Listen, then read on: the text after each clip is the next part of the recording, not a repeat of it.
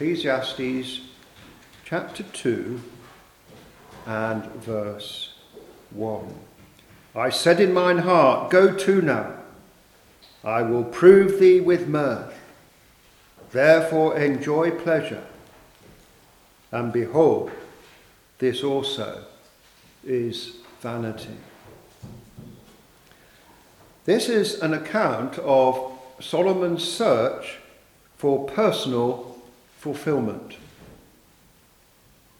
He turns to the pursuit of pleasure and to the satisfaction of his senses.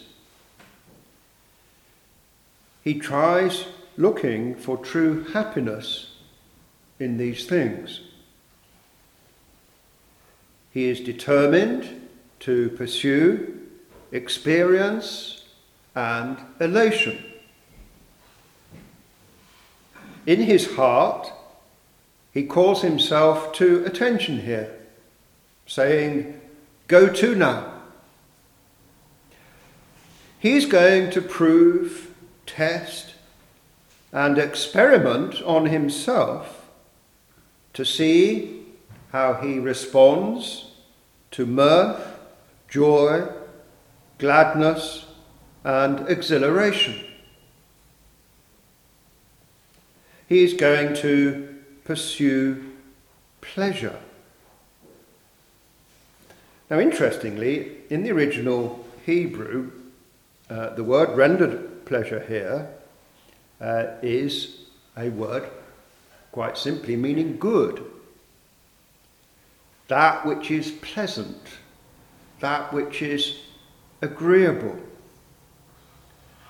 And so, as Solomon pursues pleasure here, we are not by any means thinking of activities which are necessarily sinful. There are, there are, of course, thankfully, many pleasurable activities which are not sinful. And so Solomon is going to feast himself upon those things which all people generally agree are the good things of life.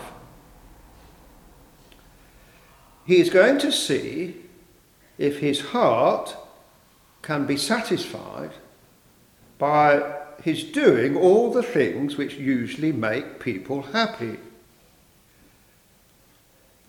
And of course, as the most wealthy man in all the earth, he has infinitely more resources uh, than any other with which to indulge himself in the unbridled pursuit of all that is agreeable and pleasant and good. And so he immerses himself in pleasure to a degree which uh, most people could only dream of. And there is simply no enjoyable human experience which he deprives himself of. But having carried out that pursuit of pleasure for all that he is worth, he reaches the conclusion that having sought for fulfillment and happiness in these things, they have all failed to obtain for him any lasting contentment at all. He can only declare, after his doubtless very expensive endeavours, that all this seeking after pleasure is vanity, emptiness, utter futility. He goes on in verse 2 I said of laughter, it is mad, and of mirth, what doeth it? Now, the word rendered laughter here uh, has the sense of to make sport and to play. Solomon indulged himself in recreation and what we might call recreational activities. He indulged himself in amusement and in a general seeking after joy and exhilaration. His endeavours may have included physical activity, including what we would today call sport. He found all his efforts, however, to be an ultimate madness. And that word madness also has the connotation of boasting. So Solomon gave himself to know and experience all the things which men boast about in the area of sensual delight and personal fulfillment. He literally reveled in this world's pleasures. Nevertheless, he found them to be loud and brash and essentially empty. Yes, he did enjoy them for a while, but they did not satisfy his heart. He doubtless organised magnificent social occasions with much banqueting, merriment, and high living, along with scintillating wit and conversation. He would have sought out every possible entertainment and diversion. And he would have done all these things on a sophisticated level because he was a really intelligent man. Yet, despite all his indulgence and all his pursuits to satisfy his heart, as he looked back and considered the ultimate effect of all these pursuits upon him, he can still only conclude I said of laughter, it is mad, and of mirth, what doeth it? There were occasions when, with his friends, he would laugh and laugh and laugh, but he looks back upon it and he says, What lasting effect has this produced upon me? What contentment has it given to me? And he had to conclude that ultimately he has received nothing from those experiences. And he goes on in verse 3 I sought in mine heart to give myself unto wine, yet acquainting my heart with wisdom, and to lay hold on folly, till I might see what was that good for the sons of men, which they should do under the heaven all the days of their life. So he gives himself to wine. Now, we're not thinking here of drinking wine to excess, but rather of a sophisticated exploration of the joys of wine, so as to obtain the optimum satisfaction. Give myself unto wine is uh, literally in the original language to draw my flesh with wine, to draw my flesh with wine. And so the sense is to attract the flesh and satisfy the senses with wine. And so it was the satisfaction and stimulation of the flesh behind uh, this very refined study into the delights of wine which Solomon undertook. He sought to be exhilarated by means of his taste buds. So, we're not thinking here of the pursuit of mindless intoxication, far from it. Because note that Solomon adds, yet acquainting my heart with wisdom. Now, the drunkard does not do that. So his examination of the joys of wine was cultured and restrained. He resolved also, we are told in verse 3, to lay hold on folly, meaning that he sought to grasp folly so as to control it and keep it at bay. He sought to understand all the finer points of satisfying the human palate. Uh, not just with wine alone, but doubtless with food and drink generally. The goal being to find out the best things that men should do as they live out their limited number of days.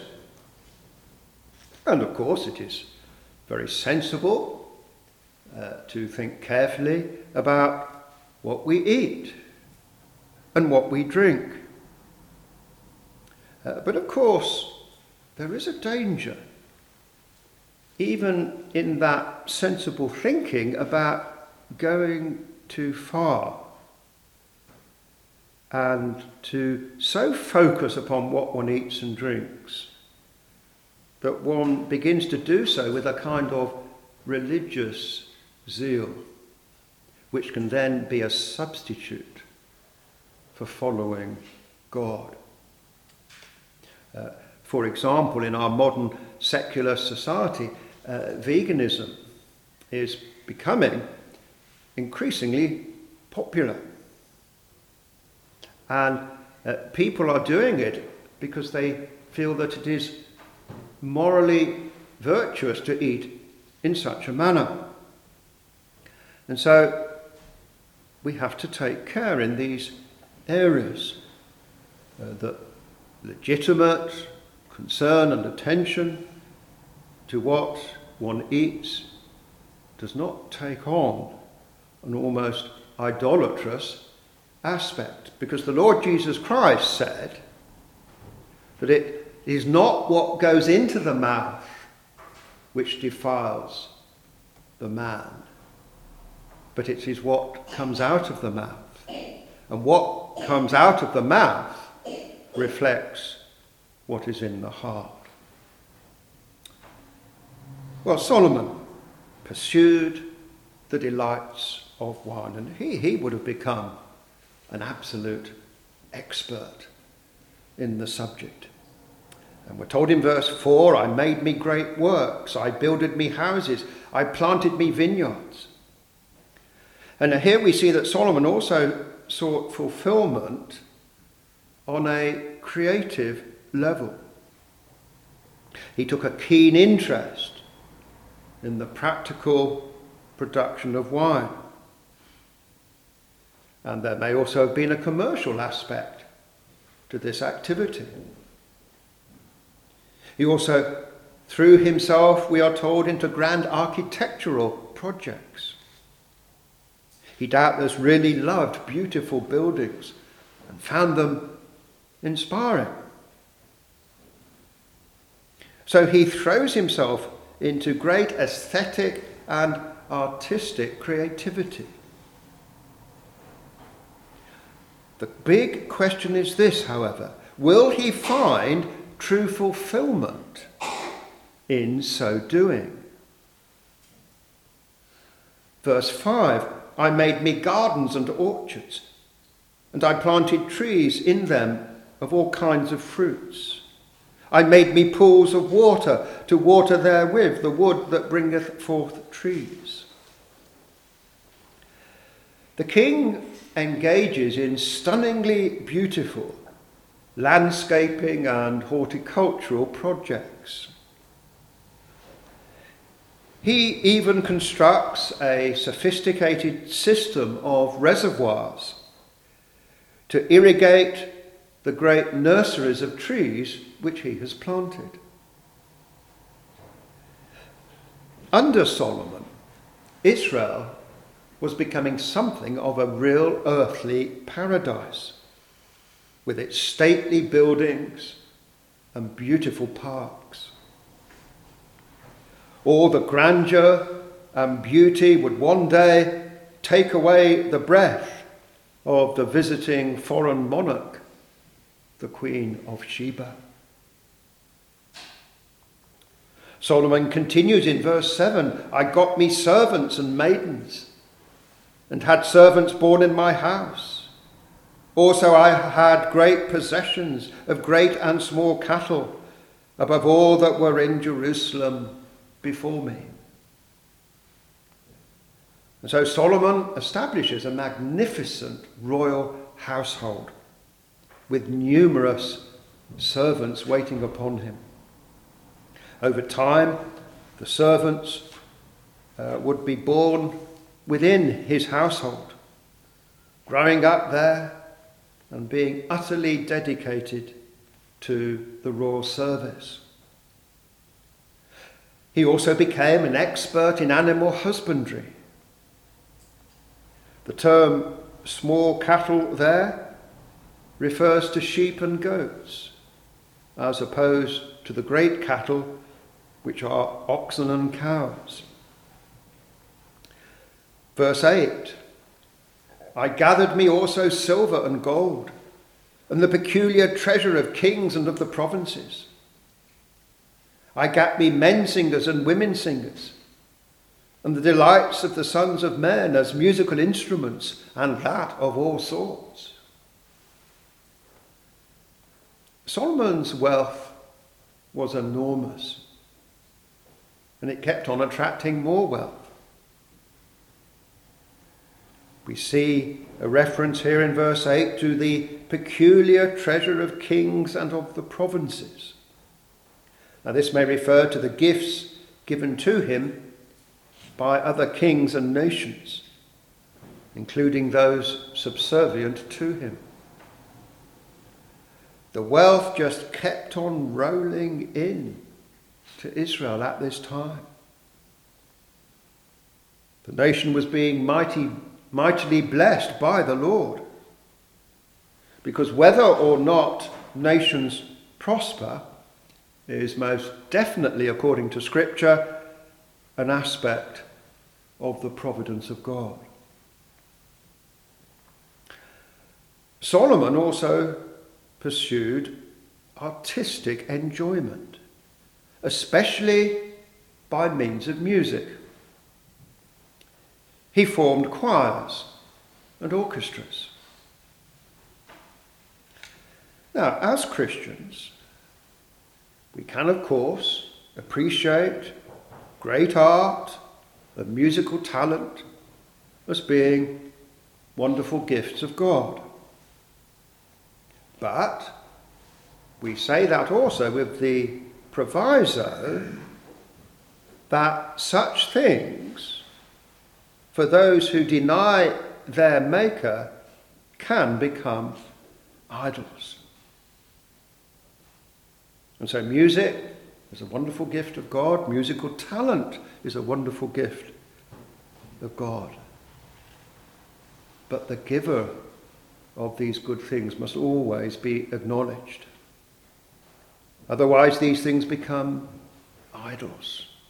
I live for my art. That's idolatry. Verse 9 So I was great and increased more than all that were before me in Jerusalem. Also, my wisdom remained with me. No king in Jerusalem had ever known such outward splendour and majesty as Solomon. And of course, there were Canaanite kings there before David conquered the city. Now, the phrase in verse 9, also my wisdom remained with me, confirms that as Solomon indulged himself in all the pleasures which this world can offer, he did not do so in a foolish and a sinful manner. He was rather conducting a grand experiment to find true contentment and fulfillment in life. And he did so as a believer, not as some kind of atheistic hedonist. He was a believer. His immersion in refined and sophisticated pleasure was a serious attempt to discover if the things of this world, rightly approached, really could satisfy the longings of his heart. Verse 10 And whatsoever mine eyes desired, I kept not from them. I withheld not my heart from any joy.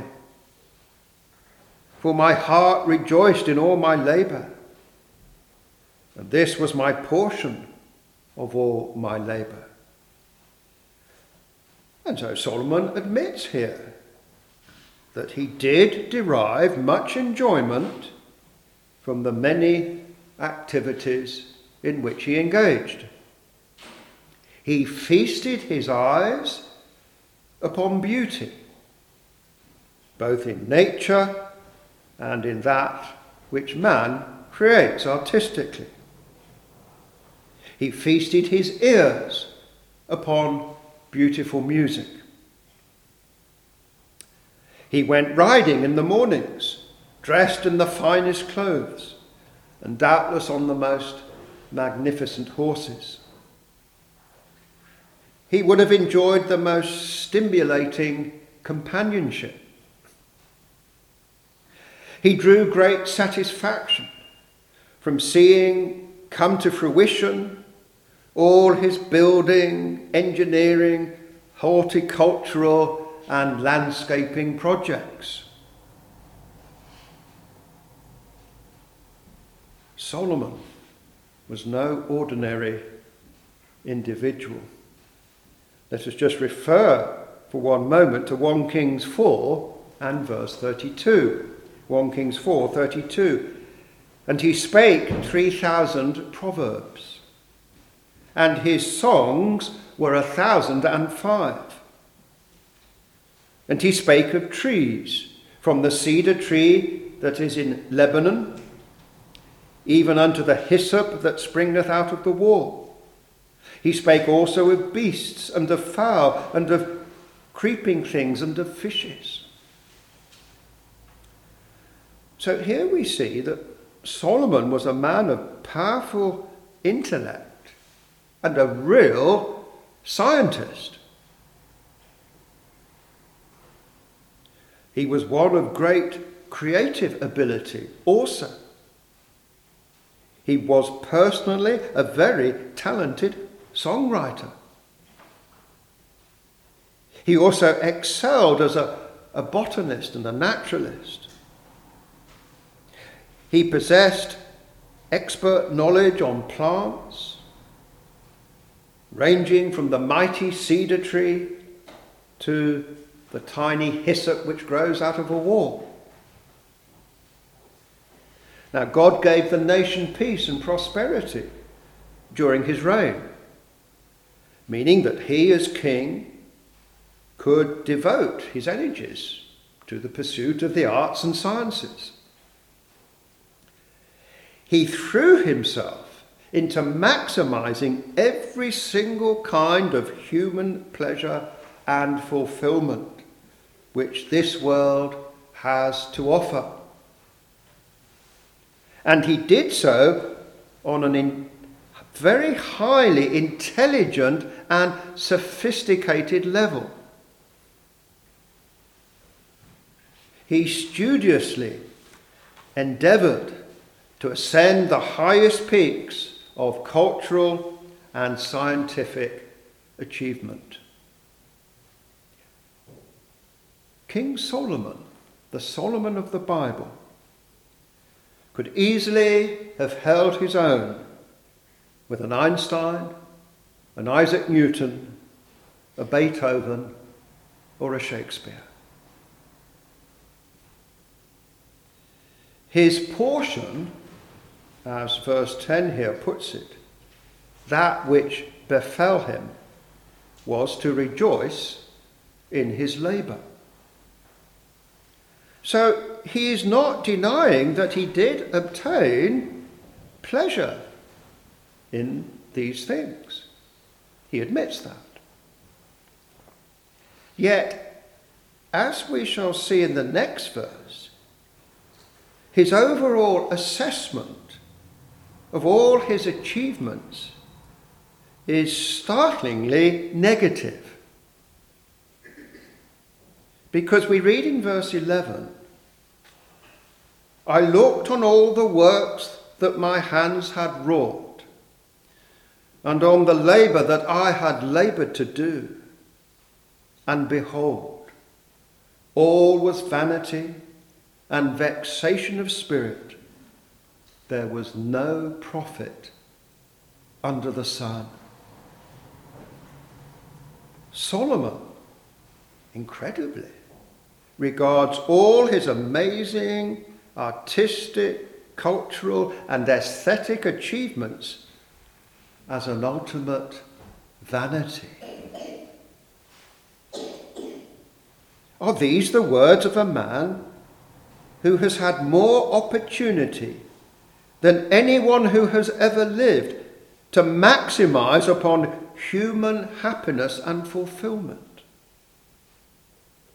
Is he really telling us there is no profit in all that he has done and achieved?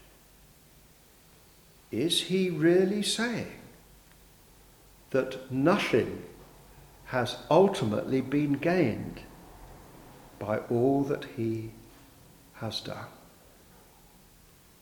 And under the inspiration of the Holy Spirit, he is saying just that.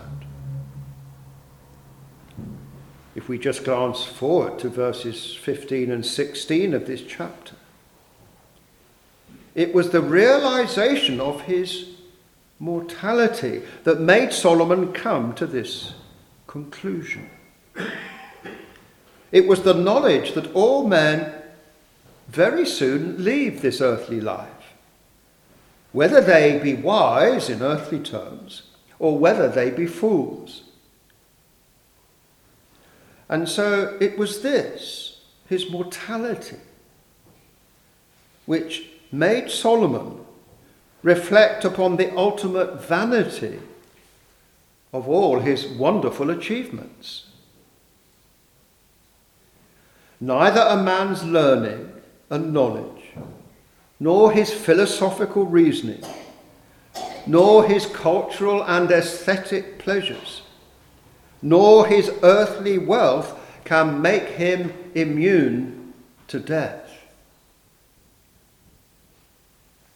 If one views life purely in terms of gaining fulfillment and happiness from the things of this world, then the worldly wise, sophisticated, and cultured man remains on exactly the same level as a brute, base fool who lives only for the gratification of the moment.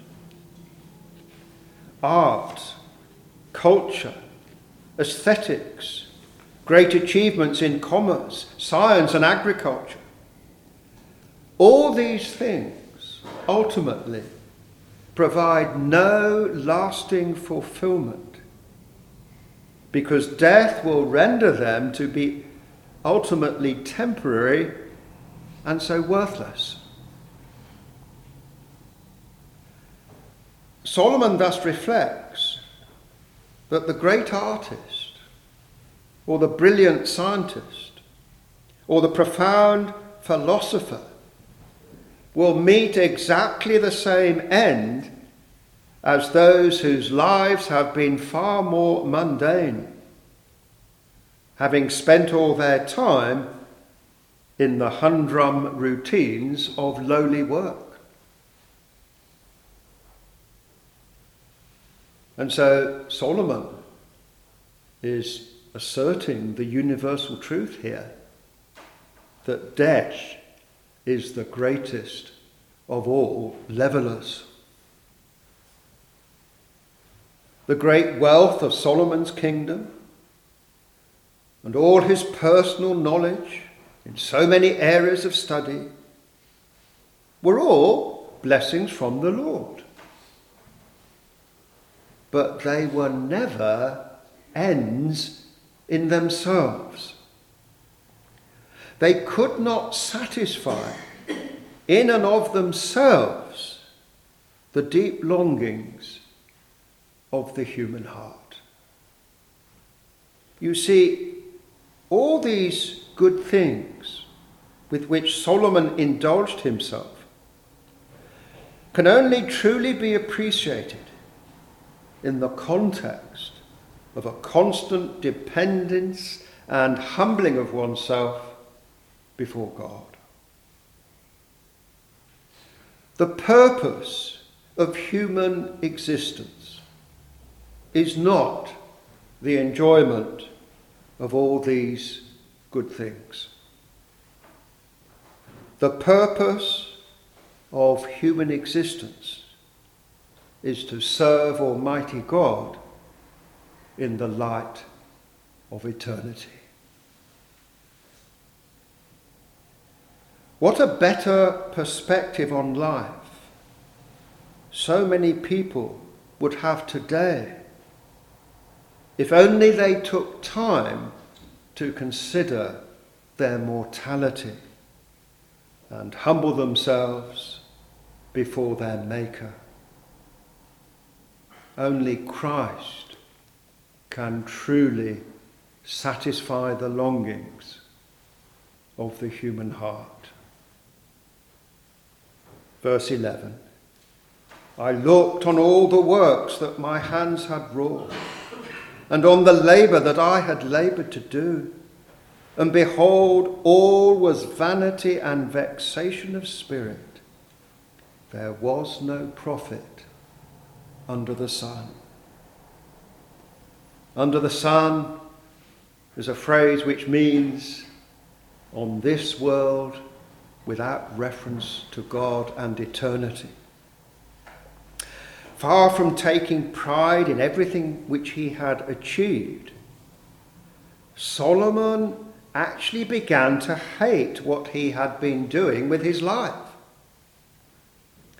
He could no longer take pleasure in his great learning, in his building projects, in his artistic achievements.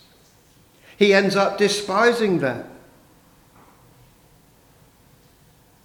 Now, God, of course, had already granted him sufficient wisdom to have reached this conclusion without first having to immerse himself in all that this world can offer. However, his immense earthly privileges and resources had, sadly for a while, got the better of him, clouding somewhat his perspective. Despite all his heroic endeavours in every discipline of human knowledge, and having achieved more personal earthly fulfillment than is normally possible for anyone, this highly gifted and intelligent man ended up by asserting that true happiness was not to be found in any of the things which he had devoted himself to.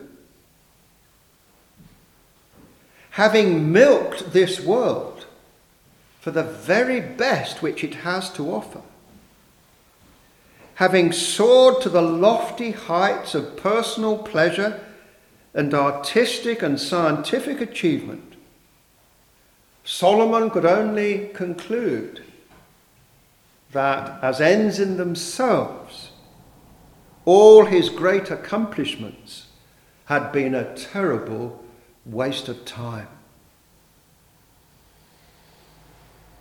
The true secret of personal fulfillment is to fear God and to serve Him.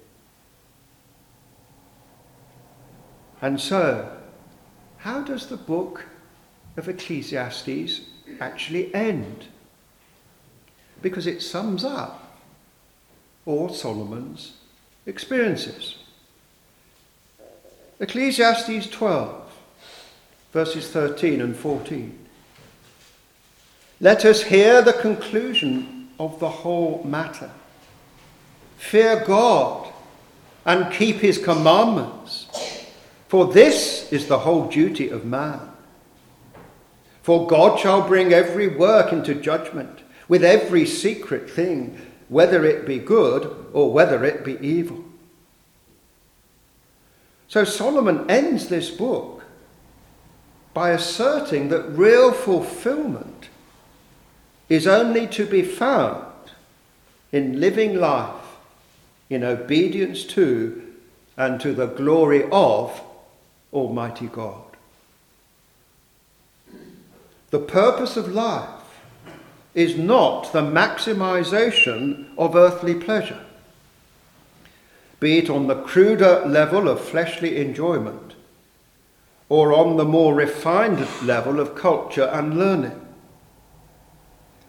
Life must rather be lived out in the knowledge that God is the judge of us all.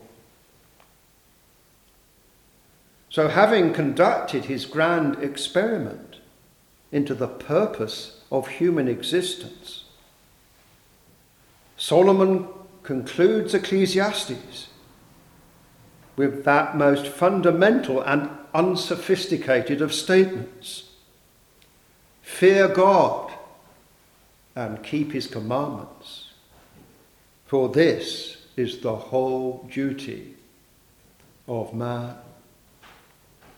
It is, in fact, for all its simplicity, a statement which infinitely excels all the accumulated wisdom which the world can offer. At the beginning of his reign, Solomon possessed the God given wisdom of a humble believer. However, as time went on, he did become spiritually slack and allowed his earthly learning and his wealth to become snares to him. He began to forget his utter dependence upon the Lord and even began to forget for a while his mortality. He looked to the things of this world to give him too much. And the things of this world simply cannot meet man's deepest longings. Now, as Christians, we are not against commercial prosperity, scientific advance, learning, artistic beauty, and cultural excellence. These things can greatly enhance the quality of people's lives. What we are being taught here, however, is that they must all be kept in their proper place. They must never be made the measure of a happy and fulfilled life. Solomon tried to make them the yardstick of his fulfillment. And when elevated to that role, they miserably failed him.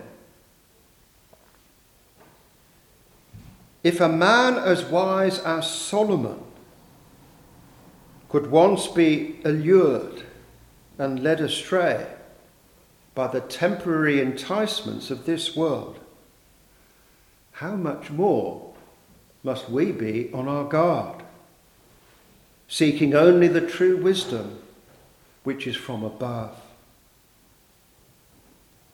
Let us then never allow the world and its learning and its culture to hinder our priority of serving Christ with all of our hearts fear God and keep his commandments. This is the whole duty of man. Amen.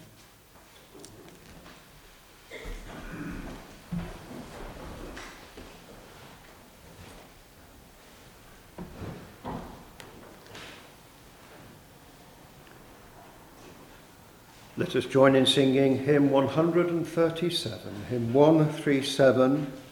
What shall we offer our good Lord?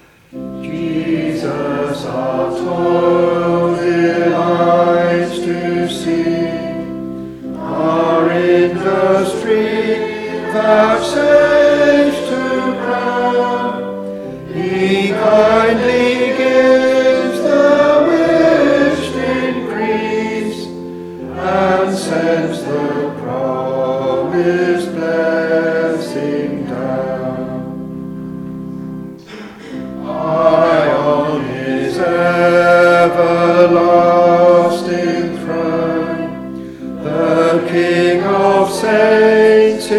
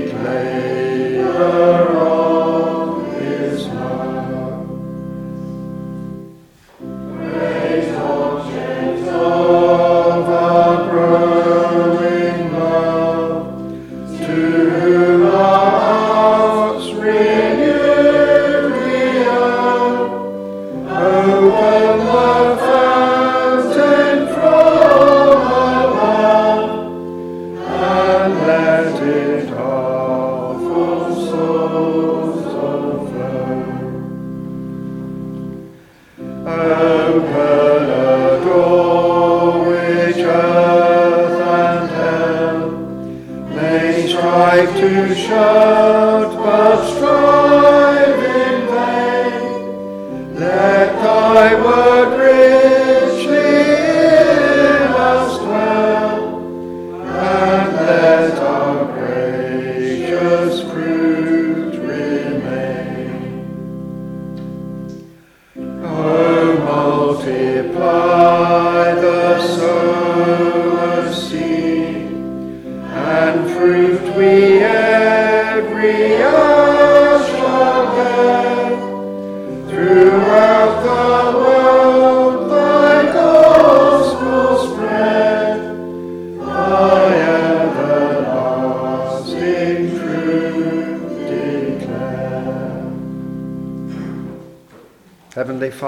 we do thank thee for thy word to us.